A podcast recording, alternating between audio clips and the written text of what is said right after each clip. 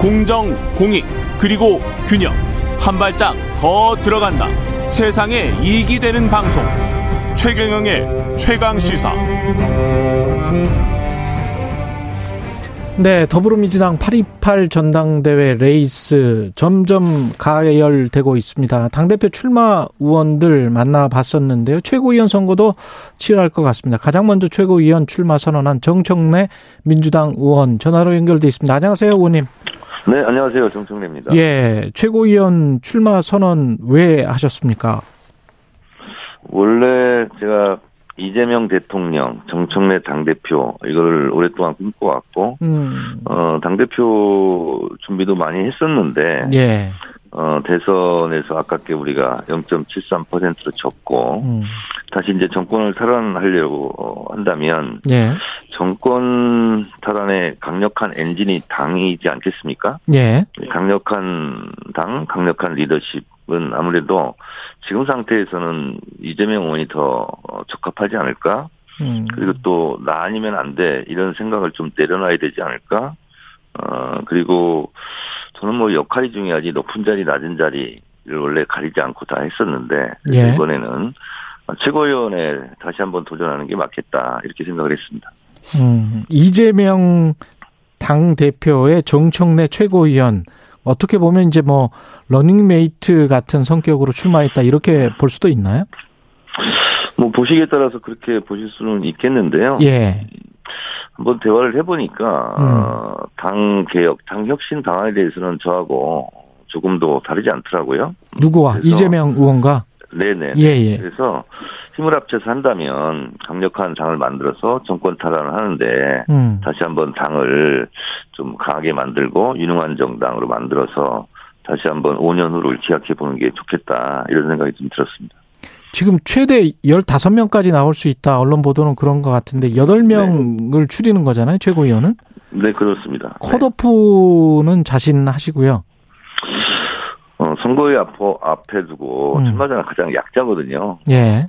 그, 최선을 다하는 거고요. 음. 어, 그리고, 제가 이제 의원님들하고 쭉 통화도 해보고, 원외 지역위원장님 통화를 많이 해봤는데, 일단 저한테, 아니, 당 대표 나와야지, 왜 최고위원 나오냐, 이런 말씀을 또, 우리 앵커, 뭐, 하고 똑같이 막 묻더라고요. 그래서, 네. 제가 어, 최고위원도 한번 문재인 대표 때 제가 당 대표를 자임하면서 한번 했는데 그래 하셨던 것 같아요. 예. 네. 그때 그거 하다가 또 제가 공경에 빠지고 또 징계도 음. 먹고 이렇게 해서 음. 그때 제대로 못했다. 음. 이번에 제대로 하련다 이제 이렇게 막 설명도 드리는데 음. 어.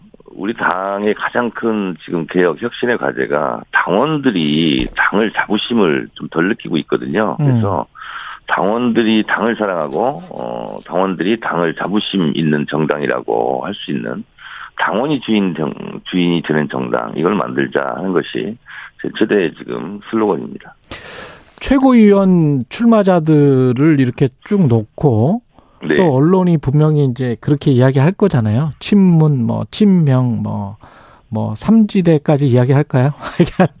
여러 가지 이분법으로도 이야기하고 그럴 텐데 이게 이제 당내 분위기도 실제로 그런 그 적대시 하는 대결 구도, 어떤 배제 구도 이런 것들이 있습니까?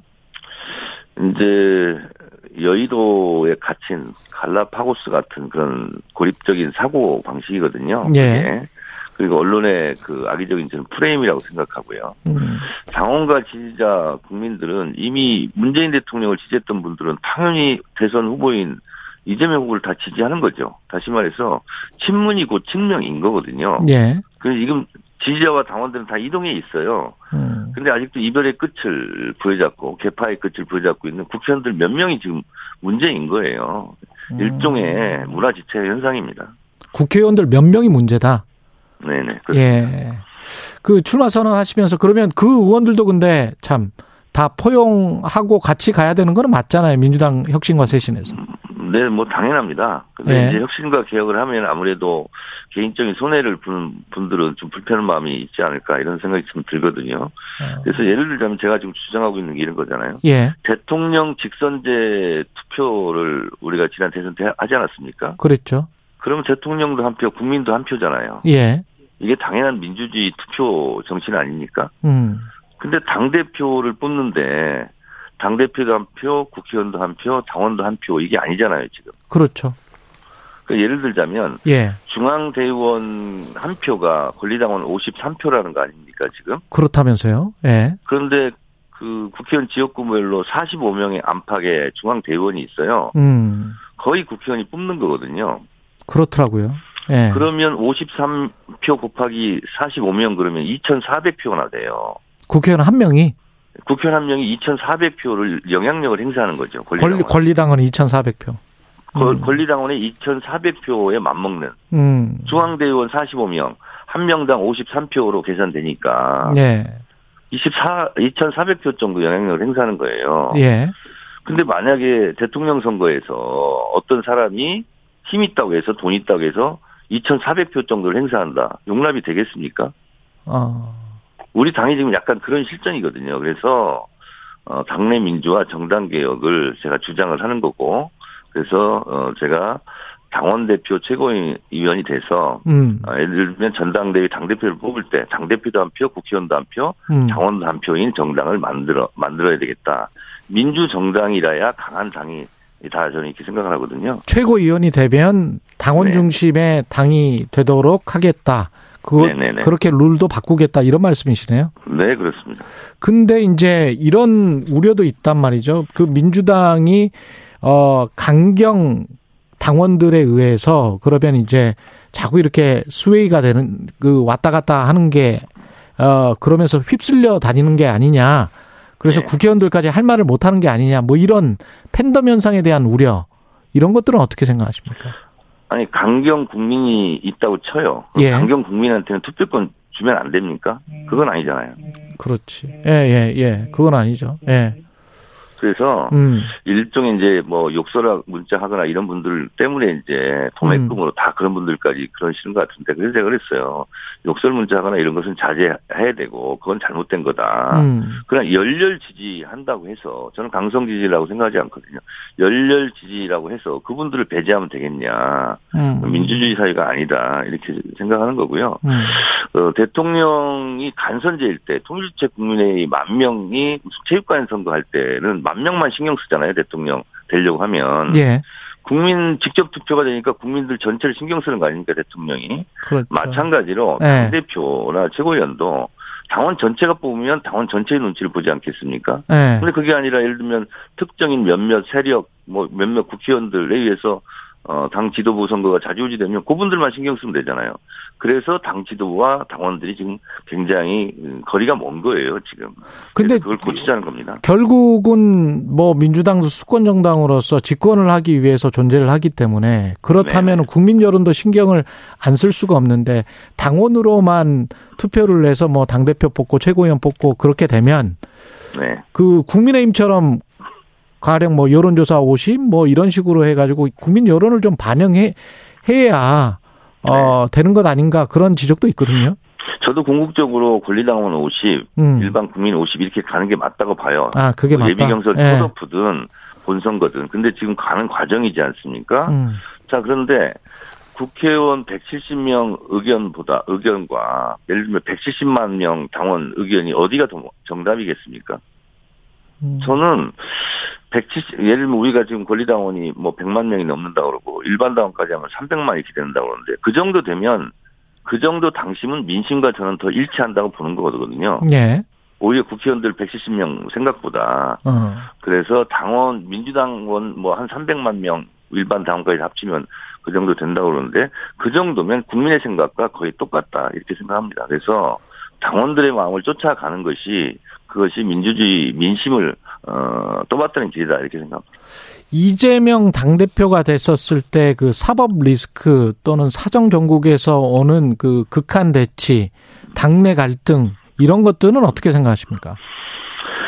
그, 뭐, 국민의힘이 그렇게 자꾸 몰아가려고 하는 것 같은데, 우리 당내에서도 거기 동조하는 것 같아서 저는 좀 안타깝긴 합니다만, 어쨌든, 이재명 의원에 대해서, 개인에 대해서 뭐, 돈을 먹었다, 이런 게 하나도 나, 나오지 않고 있지 않습니까? 그래서, 이재명 잡아가려고 그러면 왜 잡아가냐, 같이 싸워야지. 어, 있지도 않는 실체적인 공격을 가지고 음. 그 허상의 공격을 가지고 미리 그걸 가지고 어, 리스크가 있다 이런 식으로 얘기하는 것은 저는 반대합니다. 97그룹 의원들 지금 당대표 출마한 분들 같은 경우에 이제 민주당 혁신을 이루겠다고 약속을 하고 있잖아요. 네. 이분들의 혁신과 정청래 최고위원 출마자의 혁신은 다릅니까? 저는 그분들이 당원이 예. 주인되는 정당을 만들겠다, 강한 민주당을 만들겠다 하는 어떤 비전을 저는 아직 보지를 못했고요. 어떤 예. 생각이 있는지는 모르겠는데, 음. 저는 나이를 가지고, 뭐 우리가 교통사고 나면 보통 마지막에 너 나이 몇 살이야 이렇게 얘기하는 것처럼, 예. 아, 무슨 전당대회 너 나이 몇 살이야, 몇 학번이야. 69년 12월 31일까지는 다 빠져. 우리 70년 1월 1일부터만 자격이 있어. 이게 나이 연자제죠. 이건, 음. 이게 무슨 비전입니까? 무놀리고, 무감동이고 그러니까 무의미한 주장이에요. 예. 실제로요. 71년생 89학번이 있어요. 71년생 89학번 너꽤제 친구들도 있어요. 예. 그렇 그러, 예. 그러니까요. 70 그러면 너도 586이잖아. 그럼 뭐라고 할 거야? 아, 나는 학번으로 안 따지고 나이를 따져. 난 71년생이야. X세대죠. 예. 이게, 이게 무슨 예. 코미디입니까? 그래서 나이를 주장하면은, 음. 그러면 예를 들어서 조금 있으면 80년대생이 70년대생 다 나가. 그러면 본인들 다 나갈 거예요? 안 나올 거예요, 전당대회? 그래서 본인들도 곧 그런 얘기 듣는데 그렇게 나이를 가지고 얘기하지 말고 비전과 철학 이런 거 가지고 얘기해야 되지 않을까 그런 생각이 들고 또 하나는 예. 불과 몇 달 전까지 이재명 대선 후보 참모들 아니었습니까? 음. 근데 만약에 이재명 후보가 대선에서 이겼으면 지금같이 주장할까요? 저는 그래서 좀 도리가 아니다 이런 생각이 좀 들어요. 음. 지금 저 또 다른 이슈가 상임위 조정도 있고 검찰 수사권 조정 법안 관련해서 이제 유연 여부 판단하는 공개 변론이 어제 열렸단 말이죠 헌법재판소에서. 네네. 네네. 그 국민의힘은 민영배 의원 위장 탈당 가지고 어 절차적 위법 계속 주장을 하고 있고 어떻게 보십니까? 그것이 도덕과 양심의 범주에 들 수는 있지만 음. 법적으로는 문제가 없잖아요. 국회의장이 사부임을 해준 거고요. 그래서 그거는 법적으로는 아무 문제 없는 거예요. 그것이 뭐 맞느냐 틀리느냐 이렇게 주장을 할 수가 있는데 예. 그것이 지금 법적으로 무슨 뭐 규칙 사유가 있고 그런 사안은 아니다. 다만 어, 정당을 탈당하고 뭐 금방 또 입당할 건데 그래서 되느냐는 정치적 주장과 공격은 할 수 있겠다. 근데 법적인 문제는 저는 없는 것으로 저는 알고 있습니다. 알겠습니다. 여기까지 듣겠습니다. 최고위원 출마한 민주당 정청래 의원이었습니다. 고맙습니다. 네, 감사합니다. 네, KBS 일라디오 최경영의 최강시사 2부는 여기까지고요. 잠시 후 3부에서는 김준일의 뉴스 탐구 생활 준비돼 있습니다. 그리고 과학 커뮤니케이터 엑소 연결해서 제임스 웹 망원경 우주 사진 좀 자세히 들여다보겠습니다.